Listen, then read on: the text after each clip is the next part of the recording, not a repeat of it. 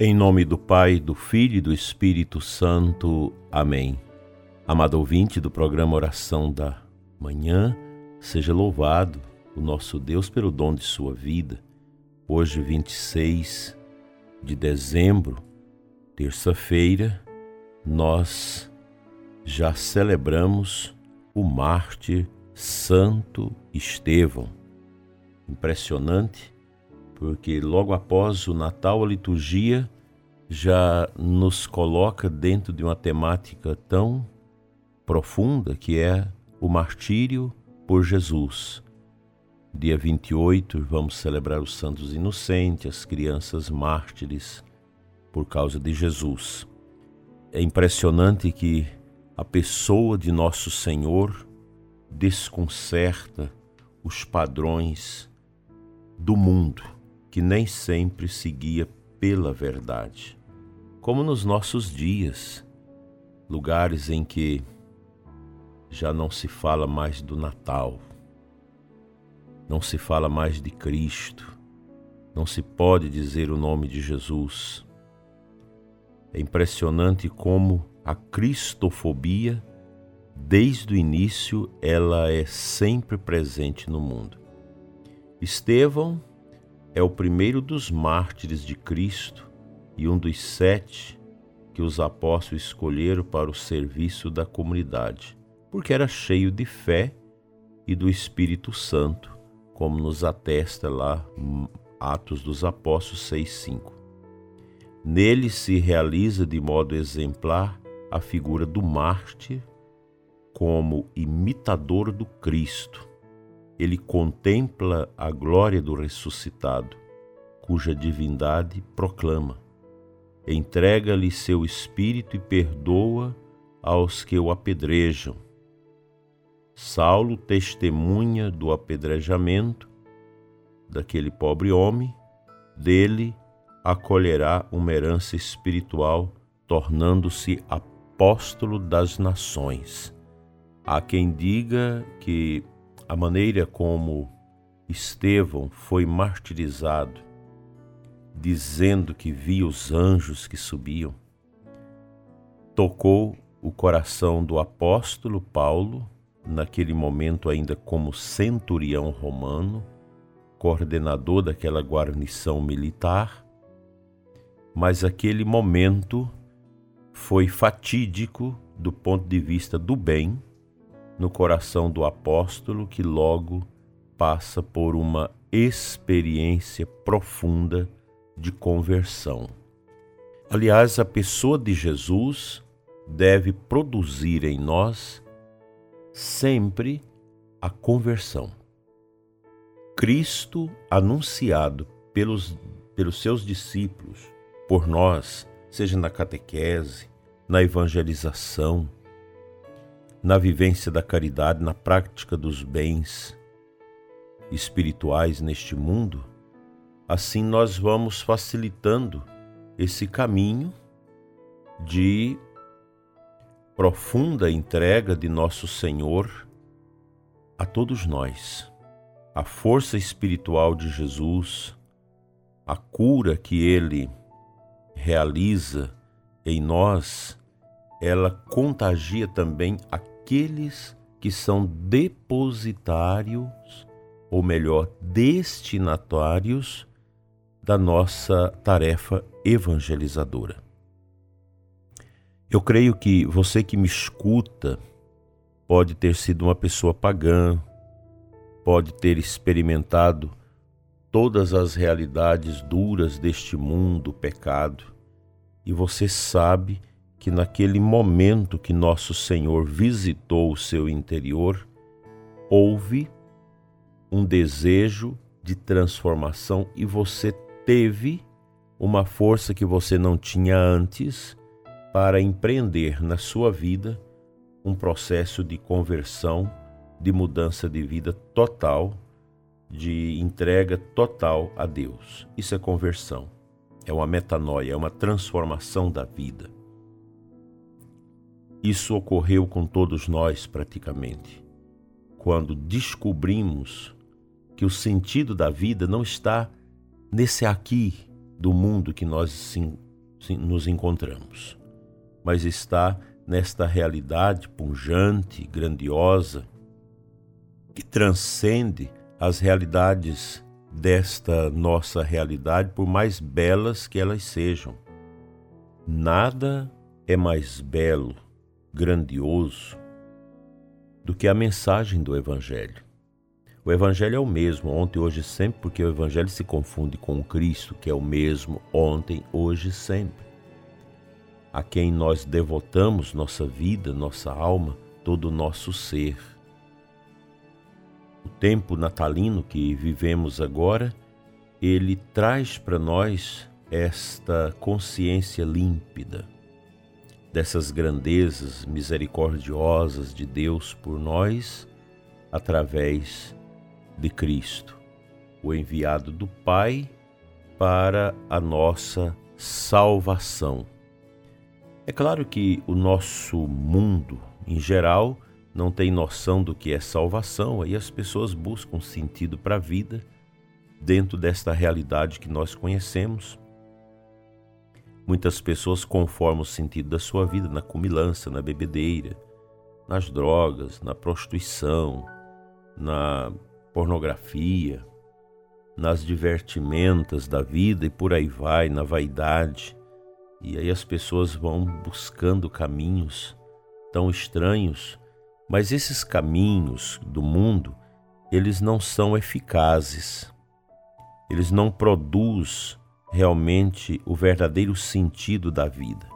Daí que a conversão às vezes ela acontece de modo muito fácil na vida dessas pessoas que estão tomadas por uma afeição às criaturas, às coisas passageiras. Pois a experiência de nosso Senhor, ela foge ao âmbito material. É uma experiência sobrenatural. Isso encanta o espírito, a nossa alma que tem sede, ela é ávida por esse rio da vida que é nosso Senhor Jesus Cristo.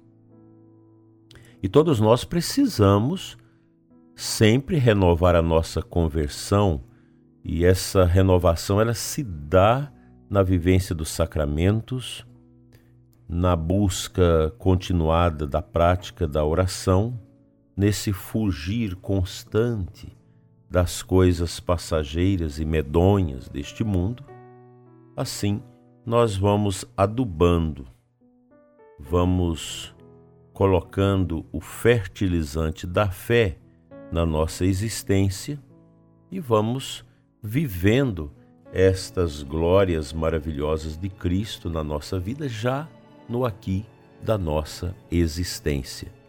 Essa é a grande beleza da nossa fé cristã.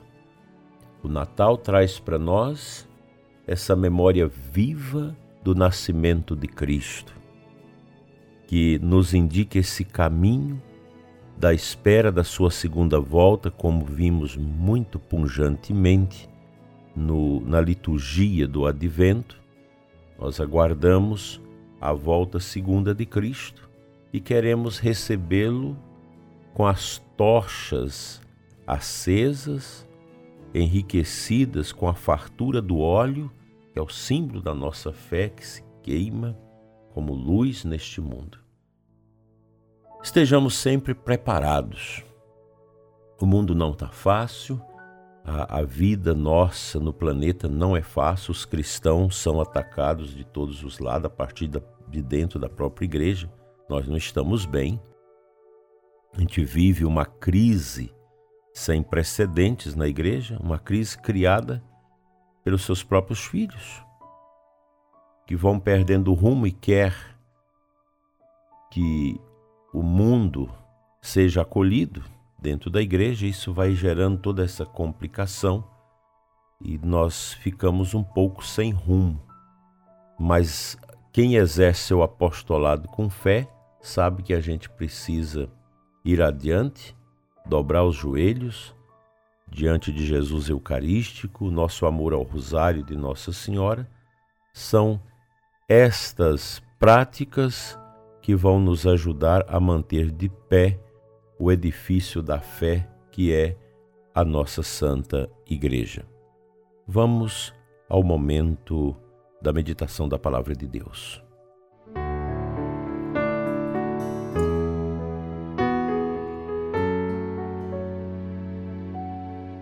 O Santo Evangelho de hoje, Mateus 10, 17 e 23.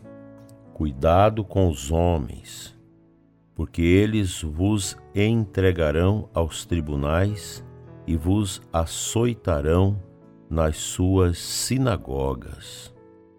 Vós sereis levados diante de governadores e reis por minha causa para dar testemunho diante deles.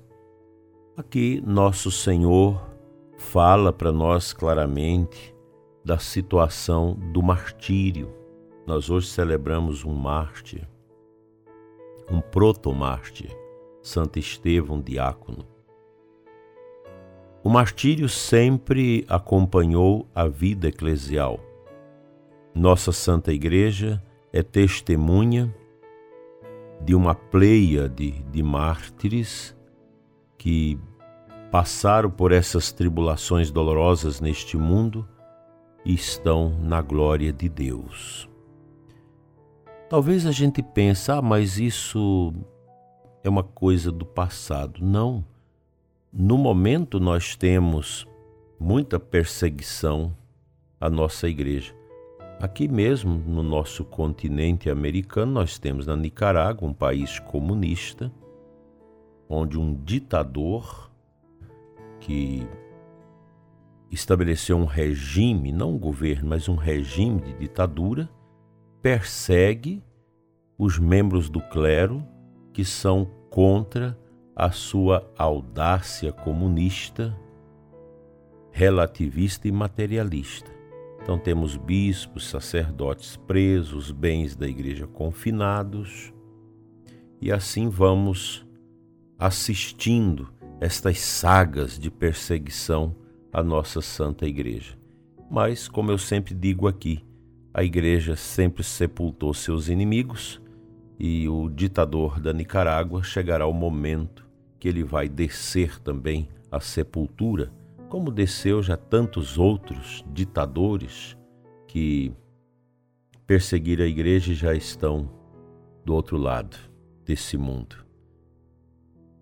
Todas as ditaduras, todos os sistemas de governo, de regime melhor, nessa linha do comunismo, nunca deu certo em lugar nenhum do mundo e não deixou outra situação do que a miséria a fome, a dor, a desunião e o sofrimento.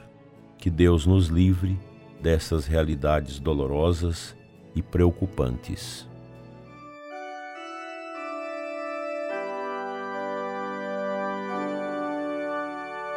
Pai Santo, Deus de amor, juntamente com o ouvinte deste programa, queremos orar por todos os católicos perseguidos no mundo, no Oriente Médio, em tantos lugares onde os nossos irmãos batizados vivem a dor de não poder professar a sua fé.